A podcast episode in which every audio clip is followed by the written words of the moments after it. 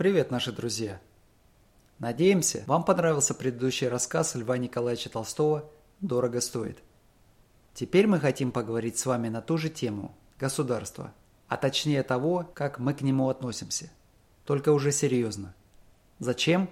Ведь мы обещали, что этот подкаст будет посвящен истинному учению жизни. Учению, которое ведет к истинному благу сейчас и к вечной жизни. Так при чем же здесь политика, вы скажете? А при том, что не разобравшись, в чем правда и в чем ложь, как вы можете найти дорогу правильную, которая одна ведет к жизни? А отношение к государству настолько критично при выборе дороги жизни, как пан или пропал. Потому что если вы поддерживаете государство, вы идете не к Богу, а в противоположную сторону. Это потому, что государство – это устройство, которое развращает людей и делает поиск истины гораздо труднее – Государственные власти постоянно заняты одним – разделением людей, озлоблением народов друг против друга. Власти выдают плохое за хорошее, как, например, внушают пристрастие к армии и внушают, что убивать людей – хорошее дело, смотря под каким соусом это подать. Государство – это устройство, которое промывает мозги, лжет народу, Возьмите для примера хоть недавние постановки событий.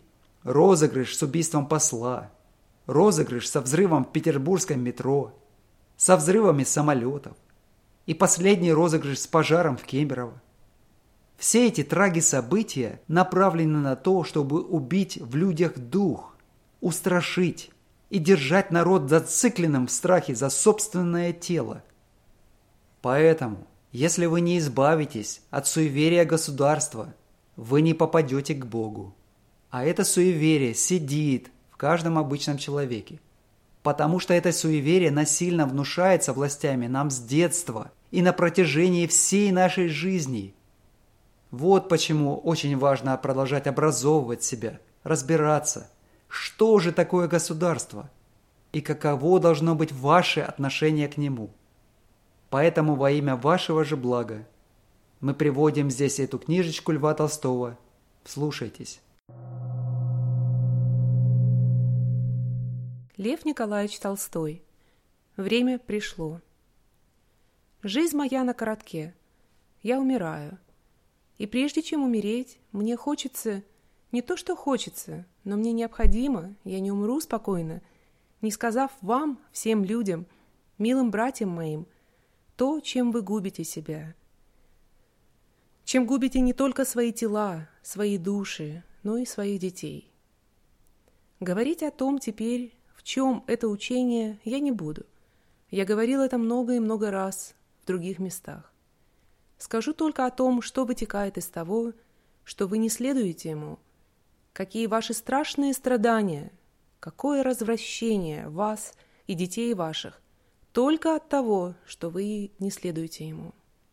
Последствия этого неследования – то, что вы живете в том, что называется государственном устройстве.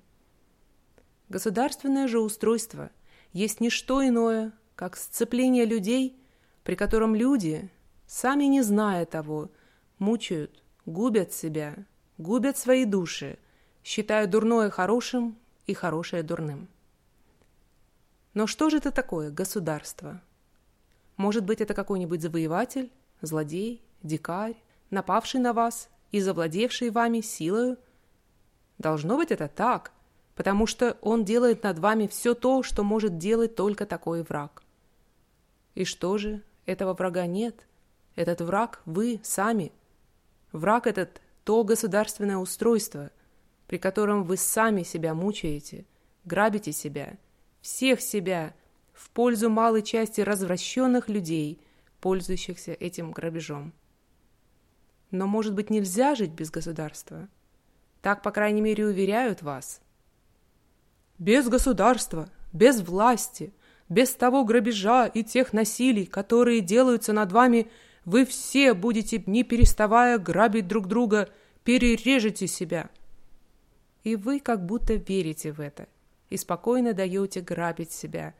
И даже не то, что даете грабить, это было бы еще понятно, а сами грабите себя, а добычу отдаете тем, которые уверяют вас, что вам надо грабить себя и отдавать им добычу.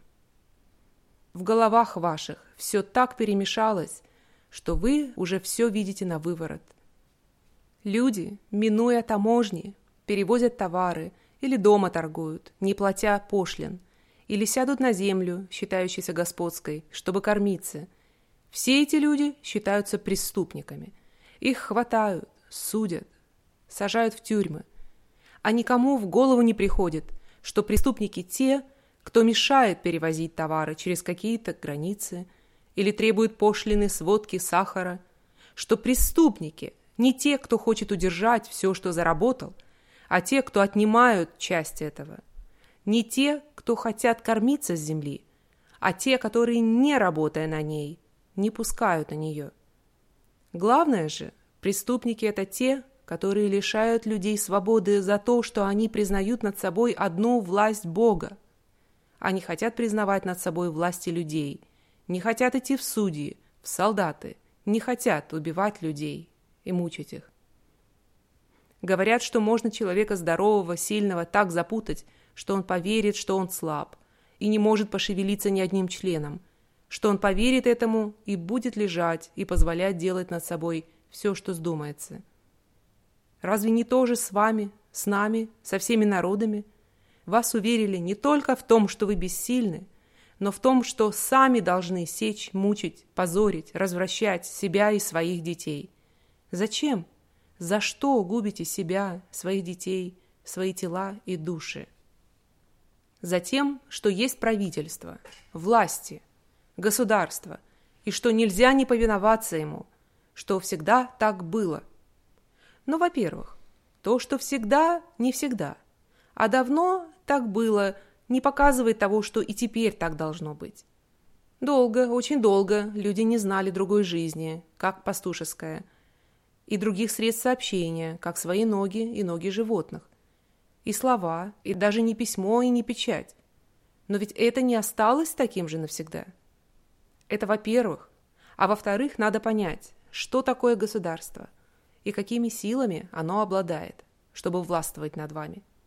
Государство – это власти, а власти – это те люди, в руках которых мы отдаем свои жизни. Что это особенные люди? Самые лучшие или хоть самые сильные? Ни то, ни другое. Эти или по наследству, или по бессовестной извращенности, как Наполеоны, Екатерины, захватившие власть или случайно по ловкости, тоже безнравственно, плутовски устроившие себе избрание. Таковы власти. Сила же их в том, что мы сами всеми силами поддерживаем их.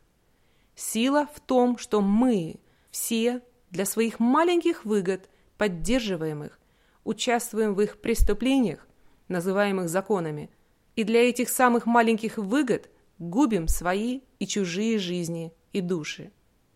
Пора опомниться, пора очнуться. Пора и потому, что страдания, а главное развращение народа, то есть наше, все растет и растет, и дошло уже до ужасающих пределов. Какой-нибудь, не могу удержаться, негодяй, называемый императором, или подлец, называемый министром, задумают для самых ничтожных, легкомысленных, тщеславных, корыстных, низких целей – присоединить к своим государствам маленькие народы других государств, вступят в войны, и сотни тысяч людей идут убивать братьев и умирать в сражениях. Пора понять, что если было время, когда государственные власти могли быть нужны, было время, когда они могли быть терпимы, было время, каково самое последнее, что люди, хотя и видели безумие подчинения государствам, не могли очнуться и освободиться от инерции предания. Но пора понять, что теперь пришло время, когда разумные существа, люди, не могут больше сознательно губить свои жизни, свои души и жизни и души своих детей. Пришла пора людям опомниться, и этому загипнотизированному человеку, поверившему в то, что он не может пошевелить ни одним членом, спокойно встать, оглянуться вокруг себя – и просто начать жить, как свойственно жить всякому живому существу. Пора всем людям, особенно христианского мира, понять, что они сами себя связывают, мучают, губят себя, и перестать это делать. Перестать – самое простое – делать все то, что противно требованиям и выгоды здравого смысла, и, главное, нравственности. Перестать – самое первое – повиноваться тем, кто называет себя властью. Перестать подавать подати. Перестать признавать таможни, обвозить товары мимо. Перестать признавать суды, полицию и обязанность исполнять их требования. Перестать отдаваться во власть военным – Перестать, главное, самим принимать участие в каком бы то ни было насильническом действии правительств. Вы хотите податей? Я не даю их. Вы можете отнять, но я не даю. И признаю не себя преступником, а вас грабителями и преступниками. Вы хотите, чтобы я вез товары через таможню, а я везу контрабандой. И знаю, что преступник не я, а вы – тоже и с судами, и с военной службой. Не иду я ни в присяжные, ни в выборщики, ни в солдаты. Главное же, не только не иду ни в стражники, полицейские, сборщики податей, в какие бы то ни было слуги правительств, но считаю преступниками, точно так же, как и теперь считают преступниками убийц, всех людей, участвующих в правительстве. Вы говорите, что если уничтожить правительство, то мы все перережем друг друга. Но сколько вы не говорите это, я не могу этому поверить. Потому что я, человек, не имею ни малейшего желания резать моих соседей. Точно так же, как и все мои соседи и знакомые. Желание это я вижу только в вас. Не только желание, но и исполнение. Но из того, что несколько людей – королей, министров, генералов, богачей и всяких губернаторов имеют желание грабить и резать народ, что они и делают, я никак не могу заключить, чтобы весь народ желал того же. И вследствие того, чтобы его перестали мучить, тотчас же бы стал мучить сам себя. Не вижу этого. Вижу только то, что государство есть остаток самого грубого, старинного суеверия, вроде суеверия жертв, приносимых богам, которое дожило до того, что оно даже и не может не быть разрушено. Хорошо, скажут, но если это так, то от чего, несмотря на явный вред его, государство держится и держится, и люди не могут разрушить его? От чего это? На это есть две причины. Первое то, что те люди, которые теперь хотят и пытались, и пытаются разрушить государство – пытаются совершить это теми самыми средствами, которыми государство держало и держит в своей власти людей. Пытаются разрушить не государство, а только одну из форм, заменив одну другой, тем же насилием и тем же обманом народа, который сам мучает теперь, а при разрушении одной формы государства будет мучить себя в другой. Это одна причина. Другая же причина – это развращение, в особенности религиозное – до которого государство довело народы. Причина это в том, что люди не верят в то единственно свойственное нашему времени религиозное миросозерцание, по которому люди все братья, и цель жизни – увеличение в себе любви и соединения, не допускающих ничего разъединяющего, ненависти, вражды, неравенства и, главное, насилия. Поверь люди в это учение – они верят, только не решаются жить по нем. Поверь, люди, в это учение, или скорее откажись от того, что противно ему и скрывает его, и тотчас же они поднимутся, как тот загипнотизированный человек, и начнут жить истинно человеческой, согласно сознанием всего человечества, жизнью. Ведь нужно только одно – понять, в чем обман – и не участвовать в том насилии, которое губит наши жизни. Не участвовать и не противодействовать ему тем же насилием. Подати? Я не даю. Как и не даю тому разбойнику, хотящему взять силой деньги. Отнять и вы можете. Но знайте, что вы не власть, не государство, а просто грабители. Тоже и на таможне, тоже и на суде, тоже и на призыв войска – на предложение участвовать в выборах для образования насильнического правительства. Только поступай так десятки, сотни, потом тысячи, десятки тысяч людей, и кончится весь ужас нашей жизни. Очнитесь, братья! Время пришло. Но что же будет, будет для каждого человека и для народа, для того, что называется государством? Хм, для народа будет то, что, наверное, уже не будет податей, не будет пошлин, не будет земельной собственности, отнимающей землю у трудящихся, не будет судов, тюрем, казней, не будет войн, ни тех, при которых сам идешь убивать и умирать, ни тех, при которых чужие люди приходят убивать и разорять живущих. Скажут, будет хуже. Пускай скажут. Что будет хуже? Мое воображение отказывается представить себе худшее. Худшее, что я могу себе представить, это то, что бывает в самые тяжелые времена революции. Но ведь и тогда все ужасы были от того, что насилие продолжало считаться единственным средством улучшения своего положения. Так что худшее для народа от прекращения его участия в насилии я не могу и никто не может себе представить. Но что же будет для отдельного человека? В худшем случае, самом невероятном, если человек этот, не платя податей, не признавая границ государств, отказываясь от исполнения судейских и военных обязанностей, останется одиноким, будет то, что подать будет взято с него насилием, что на него наложены будут наказания за неисполнение правительственных требований вообще. Хотел я сказать о том, что те лишения и опасности, которым подвергнется человек, будучи одиноким, при отказе участия в государственной жизни – что лишения эти будут меньше лишений, которым он подвергается, живя государственной жизнью. Хотел я это сказать, но это была бы неправда. Хотел я сказать, что риск наказания за неуплату податей, за несоблюдение других требований государства и в особенности за отказ от воинской повинности, предстоящей не всем, но только тем, которые ей подлежат, что он будет меньше тех невзгод, которые несет человек от участия в государственной жизни.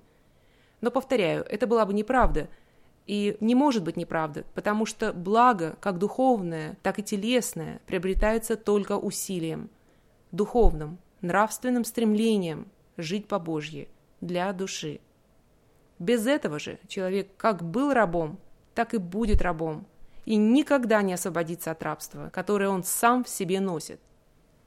Не может быть достигнуто благо многих людей и исполнение истины без жертвы и самоотречения. Жертва же и самоотречение доступны только человеку религиозному, живущему не для одного тела, а для души. Так что то, к чему я призываю вас, это то, чтобы избавиться от того зла, которым мы губим свои души, и души близких нашим нам, и детей наших. Достигнуть же этого нельзя рассуждением и расчетом, а только духовным усилием и жертвой, которая дает благо людям – и, главное, тому, кто ее проявляет. Люди, или покоряясь самым унизительным для человека требованиям порабощения, совершая такие же злодеяния, как и те, от которых мы хотим избавиться, хотят быть людьми, иметь разумную, добрую жизнь. И в этом недоразумение. Можно понять, что человек, не понимая совершаемое над ними обмана самопорабощения, участвует в нем – или, не понимая, что причина его угнетения – насилие, инстинктивно животному чувству делает насилие за насилие. Но непонятно и непростительно, когда человек, понимая обман, которым он опутан, и все то зло, которое терпит не один он, а братья его от этого обмана, сам участвует в нем, сам сечет себя и братьев, отнимает у себя плоды своих трудов – участвует или деятельно, или молчаливым соглашением во всех злодеяниях администрации, судов, войска, в которых ему велят участвовать, или, понимая причину своих бед в насилиях, сам совершает их. Да, да, страшно, почти необъяснимо для разумного человека суеверие, причастие, поедание тела и крови под видом вина и хлеба или искупления – но еще удивительнее – суеверие подчинения насилию государства или совершение насилия для уничтожения насилия, как делают революционеры. Страшные лишения, страдания, риск. Но, не говоря уже о революционерах, рискующих несравненно больше тех, кто отказывается от участия в правительстве. Разве не тот же или почти тот же риск по теперешнему времени и людей правительственных? Революционеры и бомбы сравняли шансы. Хотя на это они пригодились, и шансы все более и более равниваются. Так что теперь, если человек предпочитает покорность властям, то есть дряным людям, покорности Богу и своей совести, он делает это только по глупости или потому, что предпочитает ложь истине, подлость благородству. Или если сам предпочитает делать насилие, как революционеры, то только потому, что он предпочитает зверство человечности, ненависть любви и ложь правде. Так это по расчету. Но человек становится человеком только жертвой. Есть сторонники суеверия государства, которые идут на жертву ради своего суеверия. Но есть еще чаще такие революционеры. Так должно и не может не быть и есть среди людей, не говорю христиан, но просто людей разумных и добрых. Так вот будьте ими, и вы найдете истинное благо и дадите его людям. На этих мыслях мы пока оставим вас. До следующего эпизода.